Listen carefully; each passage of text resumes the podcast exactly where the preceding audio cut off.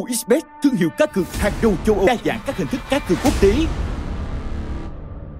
như bóng đá, esports, thể thao ảo, casino, poker cùng các trò chơi mang đậm phong cách Việt Nam, được khuyến mãi cực kỳ hấp dẫn, tặng 100% lần nạp đầu tiên lên đến 25 triệu đồng, tặng 30% cho lần nạp thứ hai và hoàn trả 1,58% tiền cược không giới hạn. Cả Hà Lan và Scotland đều sẽ góp mặt tại vòng chung kết Euro sắp tới. Trận này hai đội sẽ gặp nhau trên sân trung lập tại Bồ Đào Nha. Sau trận này Hà Lan sẽ trở lại sân nhà tiếp Georgia, còn Scotland sẽ đến Luxembourg làm khách. Tại vòng chung kết Euro 2020 thì Hà Lan rơi vào bảng C khá dễ thở với Ukraine, Áo và Bắc Macedonia. Đáng nói Lóc Cam sẽ là chủ nhà của bảng đấu này nên sẽ có lợi thế cực lớn.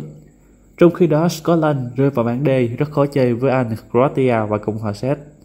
Có chăng thầy trò Steve Clark sẽ được đá hai trận sân nhà trước Cộng hòa Séc và Croatia. Hà Lan sẽ dự Euro 2020 và không có trung vệ thép Virgin van Dijk.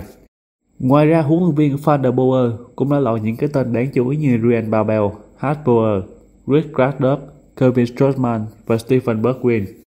Đánh giá khách quan thì hàng công của Lóc Cam không quá mạnh, nhưng bù lại họ có hàng thủ tốt với bao trung vệ Stefan Debris và Martin Delic. Trong khi đó, đây là lần đầu tiên kể từ sau World Cup 1998 thì Scotland mới được dự một giải đấu lớn. Thế nên huấn luyện viên Steve Lacker sẽ trao cơ hội cho rất nhiều cầu thủ, ngay cả những trụ cột không có phong độ cao.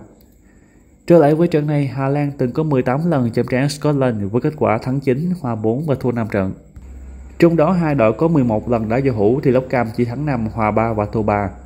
Hiện tại phong độ của Hà Lan đang dần có sự cải thiện. Ở 3 trận tại vòng loại World Cup 2022 trong tháng 3 vừa qua thì họ đã thắng 2 và thua 1. Tuy nhiên, khách quan mà nói dưới thời của Van der Boer thì Hà Lan rất dễ tổn thương khi gặp các đối thủ mạnh. Chính trận cùng huấn luyện viên này thì họ đã thắng 4, hòa 2 và thua 2.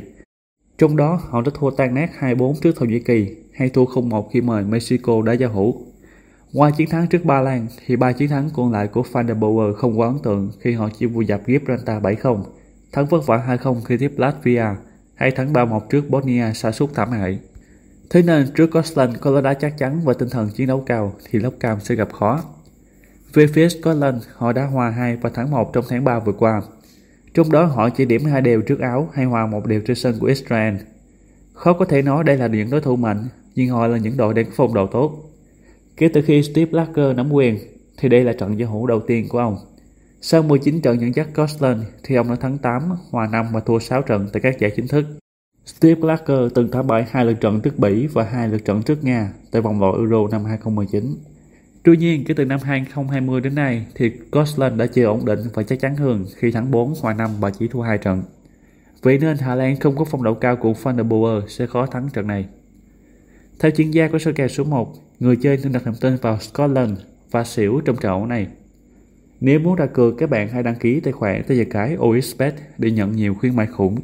Đường link đăng ký mình đã để dưới phần mô tả, các bạn chỉ cần click vào là sẽ có hướng dẫn. Cảm ơn các bạn đã theo dõi video sơ kèo Hà Lan, Scotland của sơ kèo số 1. Nếu thấy hay, các bạn hãy nút like, chia sẻ và đăng ký kênh để chúng mình có động lực thực hiện những video tiếp theo nhé.